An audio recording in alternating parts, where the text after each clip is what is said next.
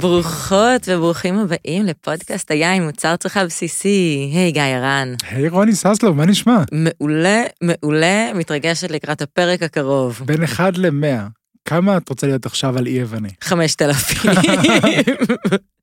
מושלם.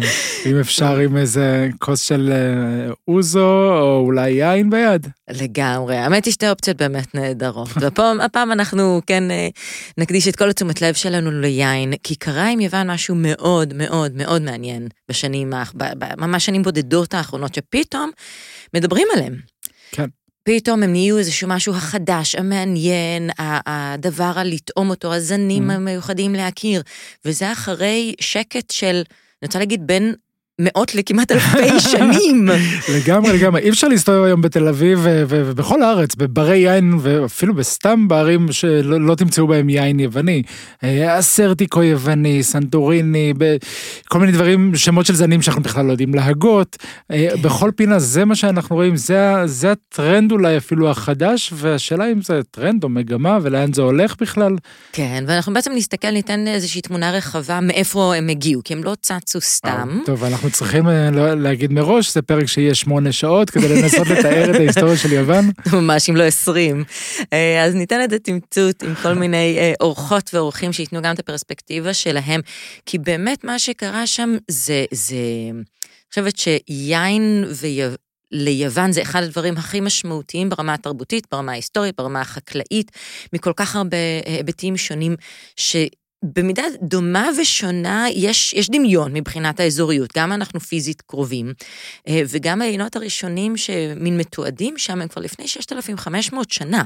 כן, כן, בעצם ישראל, יוון, אנחנו בסופו של דבר, זה, זה האזור שלנו, כשאנחנו מדברים על אה, מדף היין העולמי, אה, איפה היין הישראלי צריך להיות, אז אה, נכון, בהרבה מקומות היין הישראלי נמצא במקום של הכשר, אבל אנחנו רוצים שיהיה ליד יוון, ליד. כן. טורקיה, ליד אה, אה, לבנון, אלה היינות שהם יינות ים תיכוניים באקלים דומה, אבל לא לגמרי דומה, זאת אומרת, אחד הדברים היפים ב- ביוון זה שיש שם כל כך הרבה מיקרו-אקלימים שונים, אזורים שונים, זני ענבים שונים.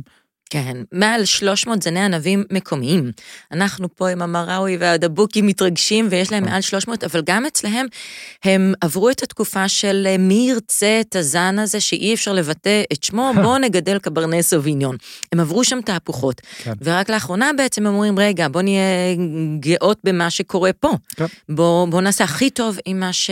עם מה שמראש מגיע מכאן. זהו, אז מעל 300 זני ענבים, מתוכם אה, סרט של 100 זני ענבים שעובדים איתם בצורה מסחרית, בצורה אה, אמיתית. זאת אומרת, זה לא איזשהו זן שקיים ו- ואולי בכלל לא, לא ליין, יש גם לא מעט אה, ענבים שמגודלים ביוון למאכל, לצימוקים, לכל מיני דברים כאלה. זאת אומרת, לא הכל באמת רק ליין, אבל 100 זנים ש- שכדאי שנכיר לפחות את חלקם, יש שם דברים סופר אנחנו מעניינים. נעבור אחד-אחד, אתם בסוף תדעו להגיד את השמות של כולם.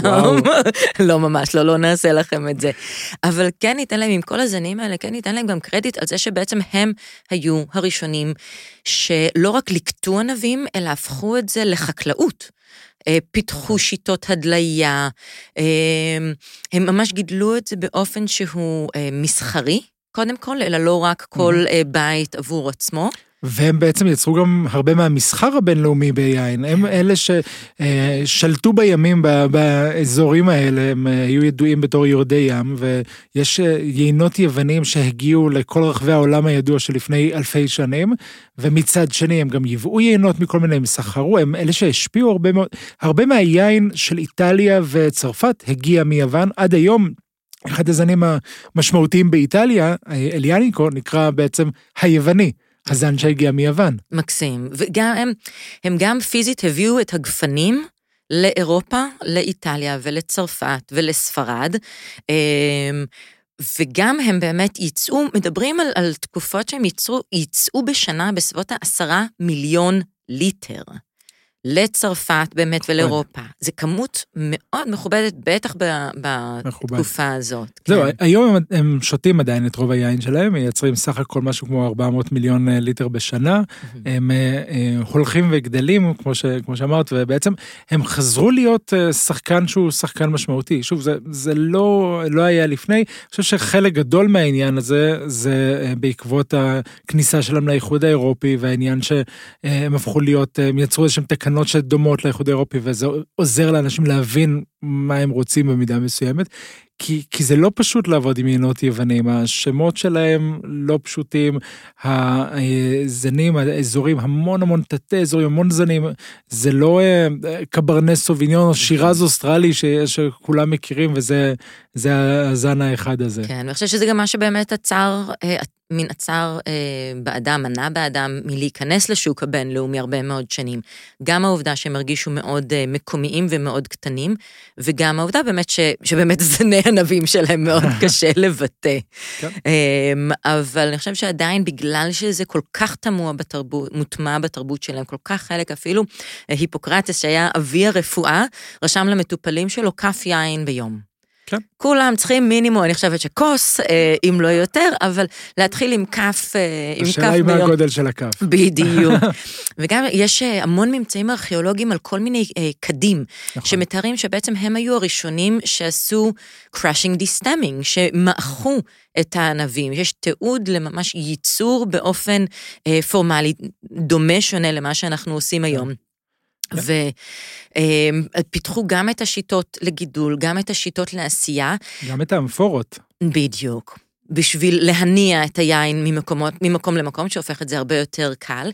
וגם, אבל צריך לזכור שהם באותה תקופה, בגלל שזה כל מה שהם שתו, אז שם היה מאוד מקובל למהול במים. כן. והיה מאוד מעניין שהם אפילו הגדירו כברברים את מי שלא מוהל ביין, כי נכון. המטרה הייתה אמ, שזה אמ, יחדד את החושים שלך, שזה יחדד את המחשבה שלך, שזה ירחיב קצת את האופקים שלך, כדי שנוכל לדבר פילוסופיה ושירה ו- ולחשוב על כל מיני מחשבות מאוד מורכבות, ולא רק להשתכר ולהתפרק. בוודאי, זה חלק מהותי מה, מהסימפוזיון ש, שהוא הכרח תרבותי, זה ככה מנהלים את השיח, ככה מנהלים את המדינה בעקבות אה, שיחות ו, וסימפוזיונים סביב יין וגם אוכל שיהיה ללוות את היין, כן.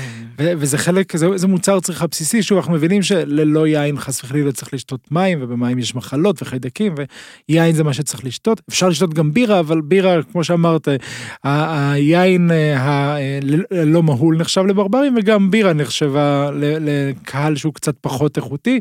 היווני האיכותי, המלומד, שותה יין מהול, וזה זה מה ששתו האליטה של יוון. כן. והיה להם אל, ליין, אלוהים ספציפי, ליין. איזה... מה יכול להיות יותר חשוב מזה? ממש, לגמרי. כן, כן, זה, אני חושב שההמצאה השנייה החשובה ביותר בעולם הייתה כנראה הגלגל אחרי היין, וזה מה שהם כנראה גם חשבו. כן, בהחלט. נזמין את ה... כן, כן, אנחנו יכולים עוד להמשיך ולדבר המון ו- ומתפעלים עד בלי סוף, אבל אני חושב שהדרך הטובה ביותר תהיה להזמין אה, אורחת שחיה שם, שמכירה בעצמה שם. אה, נועה ברקלי. נועה ברקלי, קודם כל היא אישה מופלאה ש... שעושה את הדיפלומה ב-WSCT, אה, יש לה שם, ו... ולתמי זוגתה גם מסעדה, ובדיוק הראתה לי את כל מדף. כל ארון, זה לא מדף, ארון של יינות מקומיים, יינות יוונים, אה, שהן מגישות במסעדה שלהן. הגענו בדיוק לנקודה מאוד מאוד מרגשת בתעשיית היין היווני, וממש ממש משגשגת ופורחת, וזה כיף מאוד לראות. אמ, אם נחזור אחורה לשנות ה-80 המאוחרות, אה, לדוגמה היו לדעתי פחות מ-40 יקבים, וכאלה שמכרו יינות בכמויות גדולות למסעדות ובתים אה, פרטיים בעיקר. אה, ואז הגיע המשבר הכלכלי, והתמוטטו חלק מהחברות הענק האלה, ובעצם התפנה מקום ליקבים ומגדלים קטנים אה, להתחיל איזשהו משהו חדש. בעיניי זה אחד השקשוקים הגדולים ביותר, ביותר שהתעשייה עברה, וזה שקשוק מאוד מאוד חיובי. היום אנחנו עם מעל אה, 1,400 יקבים ביוון, קטנים וגדולים. שמה שקרה בהתפתחות של השנים האלה היה ממש תחילת היין היווני המודרני. אם עד אז איכות היין היווני היה כזה בספק בעולם, פלוס היצרנים לא היה להם מספיק ביטחון ליצור משהו משלהם, אז בעצם היה מין ניסיונות העתקה של יינות אירופאים, לנסות להתחרות במשהו מוכר, סובניון בלאנים, שרדונה, בלנדים של גרנש מורבד וסירה כמו בדרום צרפת, ובעצם בעצם היו סוג של חקיינים שלא האמינו במה שהם יכולים לתת ולעשות מבפנים. ולאט לאט היצרנים הקטנים שהתחילו באמת אחרי המשבר, התחילו לשנות הרגלים ישנים. הם הקטינו יבולים, הם השקיעו במכשירי ייצור טובים יותר, שעזרו להעלות את האיכות, הם התחייבו יותר ויותר לגידול אורגני וביודינמי, יצרנים צעירים נסעו ועבדו מסביב לעולם וחזרו עם אמביציה וידע לשנות ולעשות מהפכה בתעשייה. אני אגיד דוגמה קטנה על מישהי בשם איליאנה מליחין, שהיא באמת אחת, היצרניות לדבר עליהם כרגע, שהיא בת פחות משלושים, והיא התחילה פרויקט חדש בכריתים, שהמטרה שלו היא להחיות מחדש את מסורת היין של הערים והכפרים באי, ושבסופו היא תעשה יינות מכפרים שונים, מבוססים על הזנים המקומיים של כל כפר. היא משתפת פעולה עם כמה מגדלים, מכריתים, בהחייאת כרמים ישנים ושתילת כרמים חדשים. והיא התחילה עם הענב המפורסם ביותר וידיאנו מכריתים, שכרגע היא מכינה מהם שני יינות, אחד וידיאנו אולד ויינס, של, של גפנים שהם בני בין 90 ל-140 שנה, ווידיאנו יאנג ויינס, שהוא מיקס של כרמים של לא מעל גיל 15 לדעתי. ובכלל כל הפרויקט הזה הוא ממש דגש על טרואר, מקומיות, ייחודיות לענב ולאזור ומינימום התערבות. וזה מהמם, וזה באמת דוגמה קטנה לדברים שקורים פה עכשיו יותר ויותר. אז, זה, אז, אז כמו שאמרנו, דגש על טרואר, היום גם מאוד פופולרי גישת ה-less is more, פחות התערבות, תסיסות טבעיות, שמרים טבעיים, עישום באמפורה או בטון, שלא משפיע כל כך על הטעם של, ה, של הענב עצמו. ואולי הדבר הכי חשוב בעיניי, שזה התחילו להסתכל חזרה על זנים מקומיים, נוטשים את האירופאים וממש חוזרים ושותלים ומשקיעים בזנים המקומיים, שזה טירוף, כי יש פה מעל 350 זנים מקומיים, והמנעד שלהם הוא אדיר.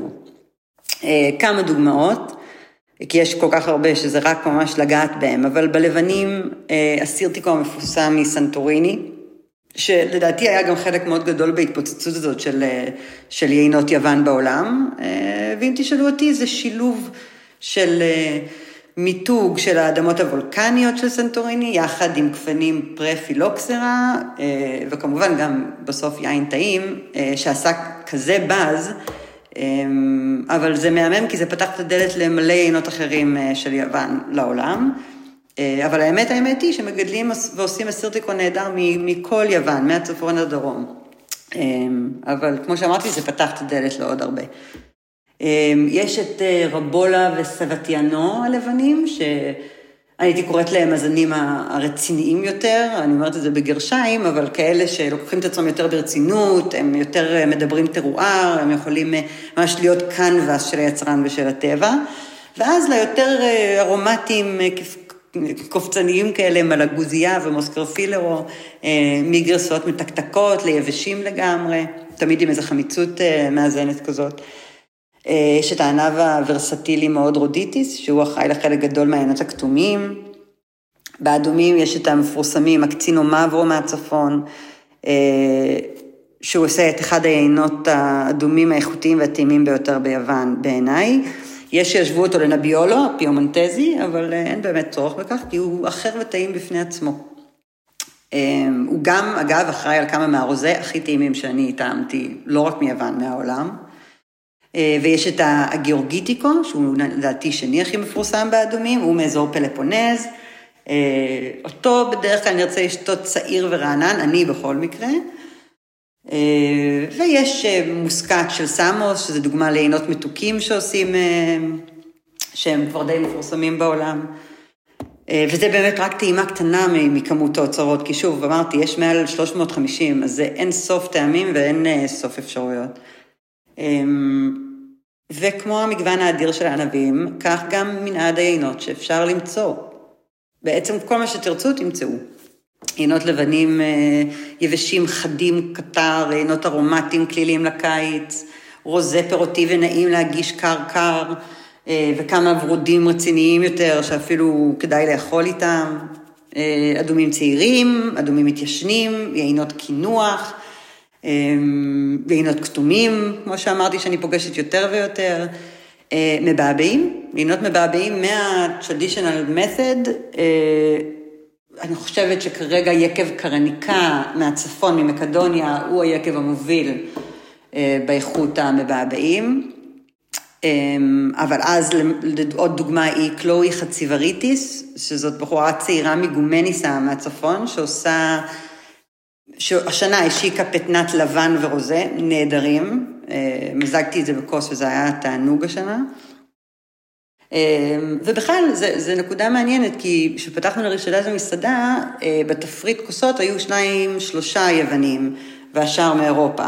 אה, והשנה כבר יש לנו תפריט כוסות שמשתנה כל יום, רק יוונים ורק מזנים מקומיים, וזה שינוי שקרה ממש באופן אורגני, פשוט כי זה כל כך כיף ונגיש אה, ומעניין. שאלתם אותי מה קרה שהפך את יוון לכל כך פופולרית בעולם, פתאום. אז לטעמי זה שילוב של מה שהזכרתי עד עכשיו. זה המגוון יינות שאפשר למצוא, אה, הלוקאליות, החזרה לזנים אה, המקומיים, אה, ושילוב של value for money מהטובים שאפשר למצוא בעולם כרגע. ובעיקר בעיקר במידל טיר הזה, יינות מ-10 יורו ל-30 אירו במגוון משגע, ושוב, מחירים נורא נורא נגישים. אז כל אלה ביחד, עם הצמא של העולם כבר לגלות אה, דברים חדשים ו, אה, ושמות חדשים, ו, ו, וכן, זה, זה נתן במה מאוד גדולה לעינות לבן עכשיו לפרוץ. אמ, זה היה מאוד כיף בחורף האחרון לגלות אה, שבכל מסעדה בלונדון, הייתי בלונדון והסתובבתי הרבה, היו לפחות שני, שני כוסות יינות יוונים בתפריטים, ו... ושוב, זה, זה שמות חדשים שרק עכשיו מתחילים להכיר, אז, אז זה ממש אומר הרבה. ולדעתי זה רק ההתחלה של מה שהולך לקרות עכשיו. אמ, אני רואה את, אני רואה את, ה, את היצירתיות והכמיהה של היצרנים הצעירים האלה, אמ, וזה ממש רק לנצל את ההייפ הזה, לפרוץ לכמה שיותר אנשים וכמה שיותר מקומות, אה, ואני מרגישה ממש ברת מזל להיות כאן בתקופה הזאת. אמ, כי לדעתי זה עוד אין סוף אוצרות שיגלו ואין סוף סודות, ופשוט יש המון המון מה להציע, וזו רק ההתחלה. אז זהו בקצרה על היום, אה, מה שאני רואה מהצד, ומקווה שהצלחתי להוסיף קצת. אנחנו רוצים להזמין להצטרף אלינו את טל שקד, מנהל שיווק של חברת שקד, שמהיבואנים אה, המשמעותיים של יינות יוונים. היי טל. היי טל. שלום, מה שלומכם? מצוין, מצוין. תודה שהצטרפת אלינו. נשמח קצת לשמוע ממך באמת את הפרספקטיבה של מתי התחלתם בעצם לייבא יין מיוון? מה, מה גרם לתשומת לב הזאת פתאום? וואלה, יש סיפור מעניין. Mm. אנחנו התחלנו בשנת 2017 אה, להביא את יקב ארגירוס מסנטוריני, ובשנת 2015 נסענו עם אה, מסעדנים ישראלים לבורדו. וכשמגיעים למסעדה הראשונה אנחנו נותנים איזה טריגר לאחד המסעדנים, תזמין יין לבן, לא צרפתי, בטעימה עיוורת. והוא מסתכל בתפריט, מזמין את היין, מכסים לנו אותו, נותנים לטעום, וטועמים משהו שלא טעמנו מעולם, משהו מאוד מאוד מינרלי, מלוח, מיוחד. ואחרי שאנחנו חושפים, אנחנו מגלים שזה הסרטיקו של יקב ארגירוס מסנטוריני. ואז התחילו איזה שנתיים במשא ומתן מול היקב, וב-2017 התחלנו לייבא. אוקיי, ב-2017 כשהתחלתם לייבא, לדעתי הייתם בין הראשונים שהביאו יינות אה, יוונים לארץ. איך, אה, איך הקהל קיבל את היין הזה? אני חושב שב-2017 הייתה כבר פתיחות גדולה לנבנים, אה, במיוחד מינרלים, והמסעדנים התל אביבים קיבלו אותו באהבה. הרי הבשורה מתחילה מתל אביב ואחרי זה פורצת. ועד היום הרגירו זה אחד העינות הפופולריים מיוון, אמ, מאוד מאוד, הוא מאוד מוערך, מתאים לסגנון של האוכל שאנחנו אוהבים בישראל, מתאים למזג האוויר הישראלי, יש לו טעם ייחודי, שזה לא עוד צ'רדונה מאזור כזה או אחר. Okay. אוקיי. אה, מאוד מוערך. אוקיי, ו- ובעצם אה, אתה אומר שהקהל התל אביבי חיבק, ושאר הקהל אה, גם מחבק? יש... מוצאים את העיינות האלה בכל הארץ? הבשורה מתחילה מתל אביב. אנחנו צוחקים שלפעמים אתה מגיע למקומות מסוימים ועדיין אה, בגין ראש הממשלה ומשלמים בלירות. אז, אה, אז זה מתחיל מתל אביב, אבל היום אתה יכול להסתובב גם בחיפה וגם באזור הכנרת, בירושלים, באר שבע ואילת ולמצוא את העיינות של ארגירוס או יוונים אחרים.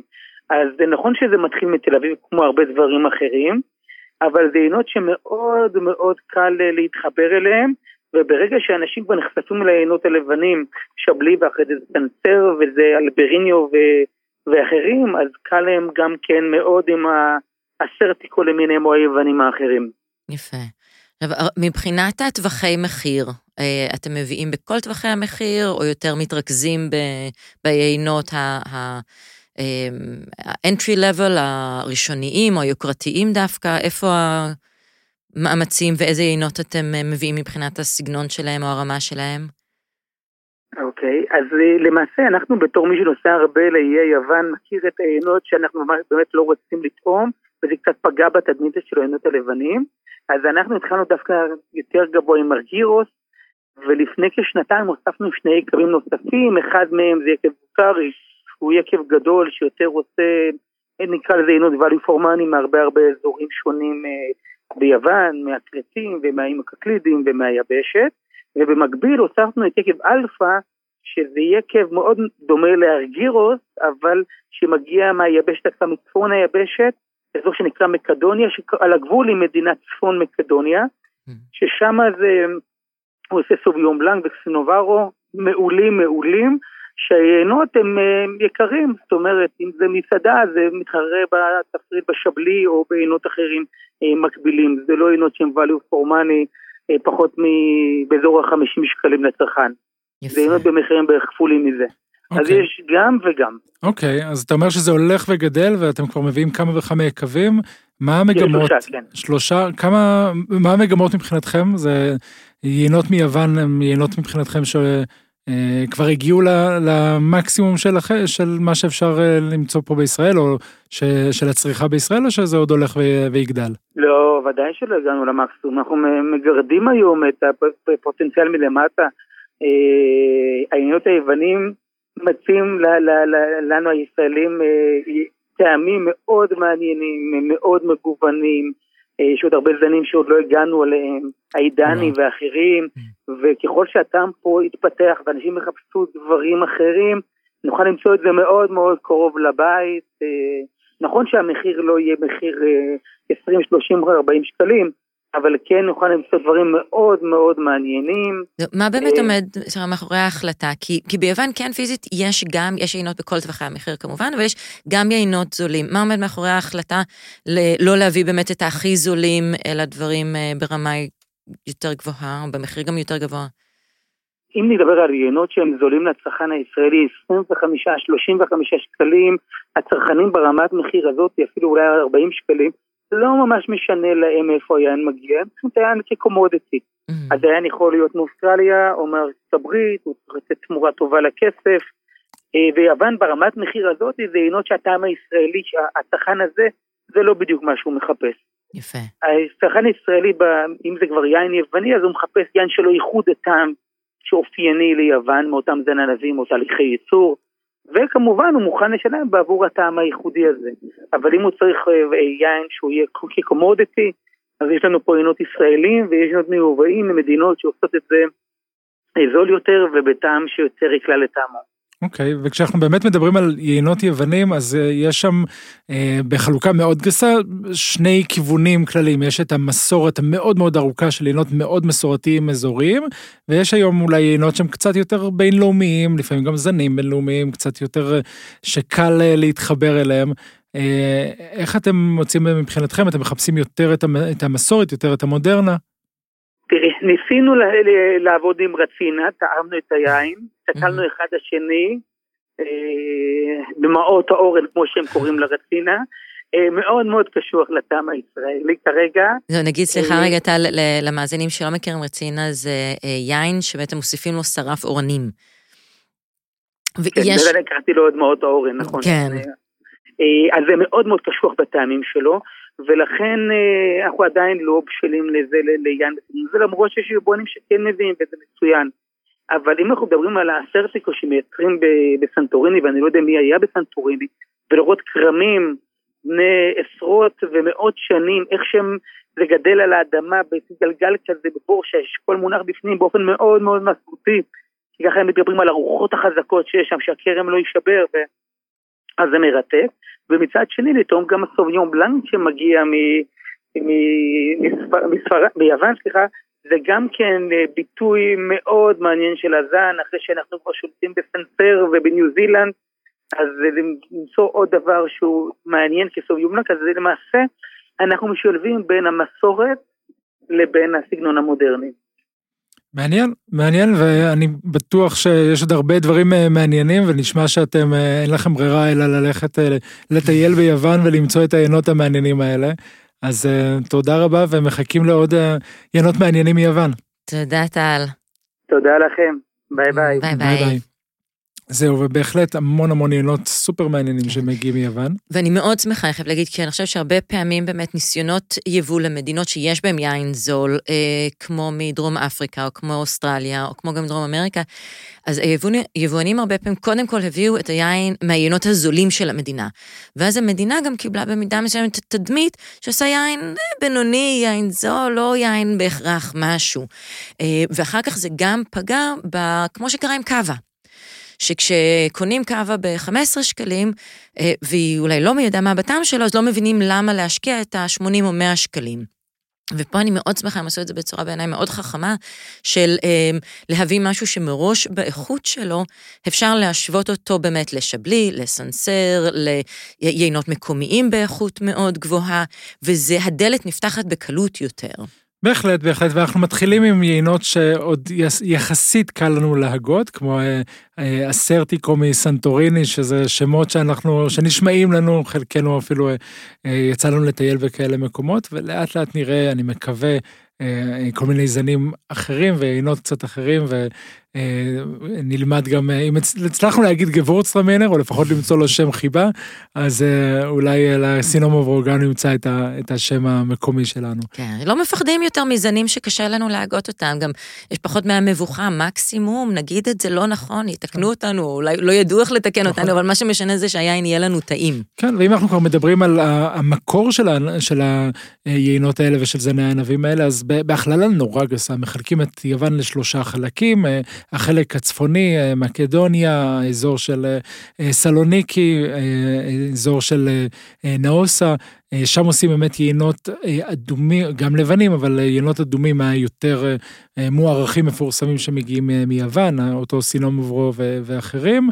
אה, זה אה, יינות שלא פעם משווים אותם ל- ליינות של אה, פיימונטה, של ברולו ברברסקו. אה, זה אה, יינות מורכבים שמתפתחים במשך הרבה מאוד שנים, ו... פוטנציאל התיישנות באמת, לא רק לשתייה יומיומית כמו שהיה בעבר. כן, כן. אה, ואם אנחנו מדברים על אה, אה, יינות שמגיעים מהמרכז, או אזור פלופונז, לא רחוק מאתונה, אנחנו מדברים על יינות שהם אולי קצת קלים יותר, כן, גם אדומים, גם לבנים. אנחנו מדברים על אגורייטיקו ועל זנים נוספים ש, שמגיעים מהאזור הזה. ואם תרצו את האזור השלישי, יהיה האזור של האיים, האזור שממנו מגיעים אה, אה, גם האסרטיקו אה, סנטוריני ולא מעט מוסקת שמגיע מהאזור הזה, כולל, אגב, לא מעט יינות מתוקים, יינות מענבים מיובשים, וינסנטו נכון. יווני וכן הלאה. כן. ומכל מיני סגנונות, וגם במקרה שלהם גם הם כן אה, כותבים הרבה פעמים על התווית עצמה, אם תראו שכתוב אה, ניטרי, זה אומר שהיין מיושן בחבית, והם כן עושים הפרדה וכן מציינים את הסגנון עשייה, את האזור של זה, הם אה, יחסית, בוא נגיד עם השמות המורכבים, ידידותיים למשתמש, כמובן שמבחינת ה... אה, איך עושים את היין, והסרטיק הוא אחד הדברים באמת שזה הזן הראשון שאנחנו נפגוש, וכבר יש יחסית לא מעט ממנו. ומבחינת באמת הפרופיל הארומטי שלו, הוא, הוא כל כך כל כך מתאים לסביבה שלנו, כי כן, קודם כל הוא לבן, והוא קל, הרבה פעמים יש לו קצת ריח של פסיפלורה ולימון ומינרלי, אה, קצת מריר, קצת מלוח אפילו, ממש ככה זוכר אה, איפה הוא גדל ואת ארוחות הים. אפשר לעשות אותו עם חבית ובלי חבית, יש גיוון מאוד גדול מבחינת הסגנונות אה, עשייה שלו, ומבחינת אה, אה, האיכויות השונות, יש ורסטיליות מאוד גדולה. הלו, הלו.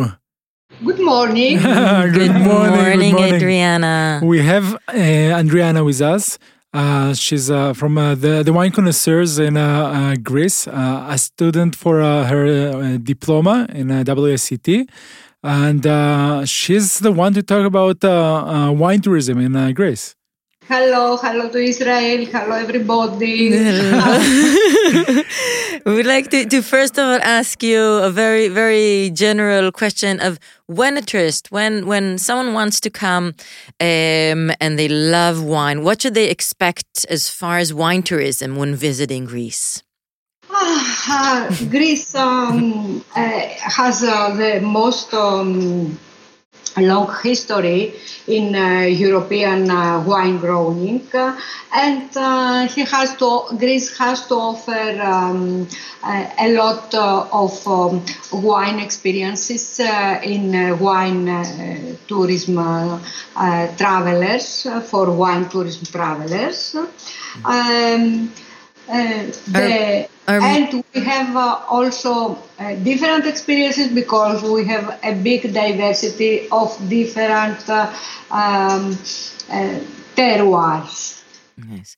As far as when visiting a winery, are most of the wineries very small, very family oriented, or big commercial ones? uh, that is that it's very interesting uh, that um, during uh, the economical crisis uh, that has changed. Before um, 2010, um, in Greece um, existed only 300 uh, wineries, and now, 10, 12 years later, we have one 1,300. Whoa. Wow. okay, so the economic crisis does very good to the wine industry. yeah, yeah, it's true. And um, now we have uh, from uh, wineries from big, scale, big scales uh, wineries uh, to uh, family run wineries. Okay. The most of them, but the most of them are family run wineries Okay, small so, scale. So you can uh, expect to meet the winemaker, the the father, uh, the the uh, uh, uh wife, the uh, the sons and daughters making the wines themselves. Yes, the, you could um, definitely you could meet the son or the daughter of the wine hmm. or of the winemaker uh, in the most of uh, the wineries and uh, in some of them uh, also the winemaker yes okay. to present and um, they are very happy uh, to present uh, their wines to visitor abroad greece and they speak outside. english um, okay.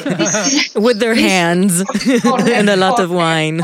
Makers that uh, are um, older than uh, 60 years old, uh, no, they are not speak so very well.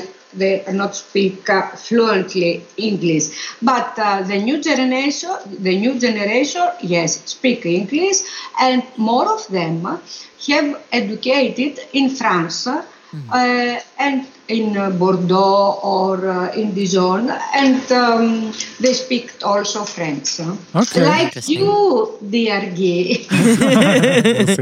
Thank you. Now, uh, a person wants to, to come and visit uh, Greece. What are the, the main places to visit? Let's say two, three, four regions uh, to come and visit. Yeah. Okay. Let's start for um, the wine region in uh, Athens because uh, in Athens is uh, one of the few uh, cities that uh, in distance for 30, 45 minutes, you can arrange uh, vineyards, vineyards and wineries. Um, the Atticas, the wine region uh, on uh, surround of Athens, uh, is the Attica wine region, and is one of the oldest wine produ- producing uh, regions, and uh, host, hosting a great variety variety like Savatiano, which is very old uh, variety. The one is definitely around uh, Athens, Attica. The second, and for me very very interesting, and with beautiful landscape, um, are is Nemea. Nemea is uh, one hour um, far away from Athens, and uh, there uh, exist a lot of wineries, uh, 45 wineries, uh, because Nemea is uh, the largest wine region in Greece. And in terms of productive and quality, the, the second. Okay. So the the first in Uh, terms of quality? The, the first, um, in ter- oh, no, no, no, quality, I'm sorry, I'm sorry. in quantity. Ah, okay. Okay. Yes, uh, and uh, the third uh, is uh, northern Greece, uh, in the area uh, where Xinomavro is the king of the grapes. around in Saloniki, Saloniki is the second largest city in Greece, and uh, Macedo- Macedonia. This is the wine area, wine region. Macedonia, West Macedonia, is uh, the kingdom of uh, Uh, a very, very well and worthy uh, wine. Yes. This is for me the three main, main. Of course, is uh, also Santorini with Assyrtiko, uh, but Santorini is only a small place only for Assyrtiko. The other wine regions offer a lot of uh, different indigenous varieties. Um, let, let me say that um, in Greece we have identified more than 200 uh, indigenous Greek varieties. Oh, that's Yes. so Uh, many. Oh, So many. Only, only Italy has more than Greece. okay. Uh, and um, for this reason, I said uh, Nemea. Nemea has a lot of varieties, a lot of good wines. Northern Greece with Xinomavro, and for um, um, very close to Athens, the Attica region. Okay, can you uh, can you give us maybe one uh, hidden gem, something that no one knows if you're not from Greece? Uh, maybe a grape variety to try or a winery to try. Yes, yes, yes, and it's uh, al- also one of my favorites. Um, it's the, the grape variety of Moschofilero. Mo- it's the Greek the Greek varieties uh, are a little bit di- difficult to pronounce. uh, yes, Mosco Filero. Moscow means mus- muscat. Uh, and um, this variety produce uh, could produce uh, white wine, rosé, very beautiful rosé wine, wine, and even sparkling wine. And um, the area, the main area, is in the central of Peloponnese, 200 kilometers away from Athens. From Athens. nice. How, what do you think of the wines of Crete? Ah, yeah, ah, Crete. Crete, uh, Crete it's um, a, a revolution. It's a, um, a part of Greece, very revolutionary, and uh, they have they have made uh, a big effort and big success uh, the last decade with their wine. Um, they have uh, Vidiano, some varieties very worthy, like Vidiano. It's uh, a white wine, and other indigenous wine Yes, Nice. Crete. Uh, if uh, some somebody someone visit uh, Crete, you could. Uh, he could uh, visit uh, a lot of wineries with uh, and taste uh, very interesting wines. Wow. Now, a few, until just very few years ago, Greece wasn't uh, discussed. Uh, it, I mean, in Israel, even we didn't have many wines, at a certain point at all available, and it seemed that Greece is kind of uh, was is doing its own thing, making wine for themselves, and all of a sudden, these past few years, like the whole world is talking about Greece. What what do you think changed? Yeah, um, the game is changed because uh, all this, uh, the, the new generation um, took uh, uh, the management of the wineries, uh, and um, this uh, generation, the, the son, the daughters of um, the winemakers, decided to. um, go outside, outside from Greece to sell their wines. And additionally, the last uh, decade, the Greek government um, had uh, run, run a program uh, for, for promotion the Greek wines. And um, they decided to promote our four best uh, our four best varieties, uh, two reds and uh, two whites, with a large scale uh, promoting program like uh, international fairs, like uh, exhibitions, um, and uh, I believe these two reasons is um, uh, play a big role for this uh, uh, reputa- for this reputation that have nowadays the, the Greek wines. Wonderful, wonderful. So you say it's it's a um, a group effort. It's also the winemakers. It's also uh, the government and different uh, organizations.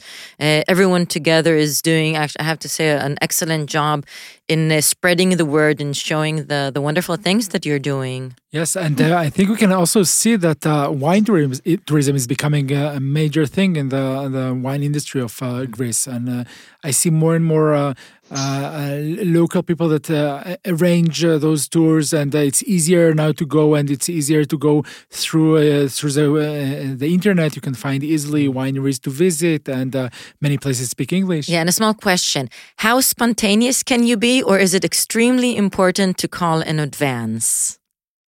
Uh, for me, it's better to call. yeah, because uh, for me, because um, uh, you uh, you could um, take uh, better um, services. Uh, uh, you could uh, arrange a, private wine tour. um, and um, the best of the wineries, or the or the most uh, well known of the wineries, um, they have a lot of visitors. Okay. and for me, it's better to um, arrange uh, uh, a rendezvous. Wonderful. Okay, Thank okay. you. So uh, hopefully we'll be able to come and visit you soon, Mm-hmm. and uh, that uh, the world will uh, keep on uh, reopening. And uh, thank you so much for for sharing with us. Mm. it will be my pleasure to host you, the both, the both of you, or uh, with other uh, people of uh, Israel. We could. Um, uh, I am open to organize uh, something together. It will be my pleasure. Oh, wonderful. Ours as well. We hope to see you very soon. We're, we're just buying the plane ticket and coming. thank you. Thank, thank you. you. Thank you so much. Have, have a nice day. Thank you. You too. Bye bye. Bye bye. וואו, כן, אני אשמח להיות שם. מאוד, מאוד, מאוד, מאוד. זה כל כך מעניין מה קרה שם, כי באמת גם השילוב של ההיסטוריה המאוד עתיקה, העובדה שזה חלק מה, אה, מהפילוסופיה, חלק מהתרבות, חלק מהאמונה האלוהית, אה, והדור הצעיר שמביא את זה עם קול חדש, רענן, שלא מנסה להיות כמו העולם, אלא מנסה להיות הכי, הכי הם. ובצורה טובה ביותר, עם הזנים המקומיים, עם האיכות, בעלייה גם באיכות בייצוא. והתמיכה, התמיכה המוסדית, הממשלתית, הארגונית, שזה תמיד דברים מצליחים יותר טוב כשעובדים ביחד. זהו, יש שם באמת לא מעט תמיכה, ויצא לי לשמוע על כל מיני פרויקטים לקידום, לקידום אזורי באזורים שונים ביוון, וזה מאוד מאוד מעניין. אני חושב שברמה של תיירות יין, זה הזמן לנסוע עכשיו ל, ליוון, מעבר לזה שהעונה מושלמת. זה אה, זמן נהדר מכיוון שהם בתחילת הדרך, הם קצת כמו ישראל, לתייר שמגיע לישראל עכשיו, אז רוב היקבים עדיין מארחים יחסית בקלות, אה, אמנם אולי החוויית מבקר לא תהיה מאוד מהוקצת, אבל זה חלק מהיופי, כי פוגשים את האנשים ו- והחוויות מצד אחד מאוד מאוד אה, טובות ומאוד ראשוניות. אה, ו- כן, מאוד אישיות, מרתק. מאוד אותנטיות. אז יאללה יוון. יאללה יוון ולשתות שם יין טוב ולאכול טוב. כן. וזה סוג של אירופה שקרובה אלינו, שיש בה המון המון עניין וייחוד של, ה, של האזור, ומצד שני נוח לנו כישראלים להתמודד עם, ה, עם היוונים, הלוח זמנים, זה בסדר אם אתה לא מגיע בדיוק בזמן, וגם אם אתה קצת אבל ספונטני. להגיע בזמן אם קבעתם עם אנשים. ולתאם מראש. כן, כן. זה גם, היוונים לצורך העניין, ועכשיו אני קצת אשמיץ את כולם, אבל ב, ב, מתוך אהבה וגם אנחנו כאלה, זמן זה אם אתה מגיע בעשר דקות רבע שקבעת, זה, ש, זמן שקבעת זה, זה בסדר גמור, זה לא כמו אצל צרפתים, שאם אתה מאחר עשר דקות רבע שעה איחרת ולא בטוח שיקבלו אותך בכלל, אז זה גישה טיפה שונה. אוי, יאללה, הזמנת כרטיס. טיסה?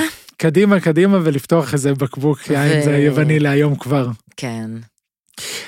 בהזדמנות הזו אנחנו מזמינים אתכם להיכנס לפורום יין שלנו מוצר צריכה בסיסי ולכתוב לנו באיזה יווני אתם הייתם רוצים להיות כרגע ואיזה יין יווני טעים אתם טעמתם ולאן כדאי לבקר ושמות של יקבים שאולי ביקרתם בהם ו- וראיתם ושאתם חושבים שכדאי שאחרים יכירו. אה, ובכלל אם יש לכם עוד אה, נושאים ורעיונות שתרצו שנדון בהם ונעלה אז נשמח לשמוע. בשמחה. יאללה, שיהיה לנו חיים טובים. עם מלא. יין טוב, תודה גיא.